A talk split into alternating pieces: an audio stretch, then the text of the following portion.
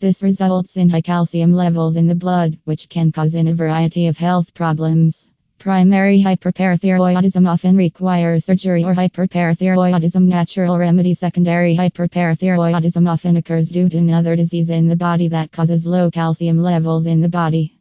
However, as time goes on, if treatment is done on time, secondary hyperparathyroidism may result in increased parathyroid hormone levels, which is, of course, the primary hyperparathyroidism. Symptoms of hyperparathyroidism Most times, hyperparathyroidism is diagnosed before the signs and symptoms of the condition manifest themselves. And when the symptoms finally occur, they are as a result of the dysfunction or damage in other organs or tissues due to high calcium in the urine and blood, or not enough calcium in the bones. In some cases, symptoms of hyperparathyroidism may be so mild that they may not seem related to the condition. In other cases, the symptoms may be severe.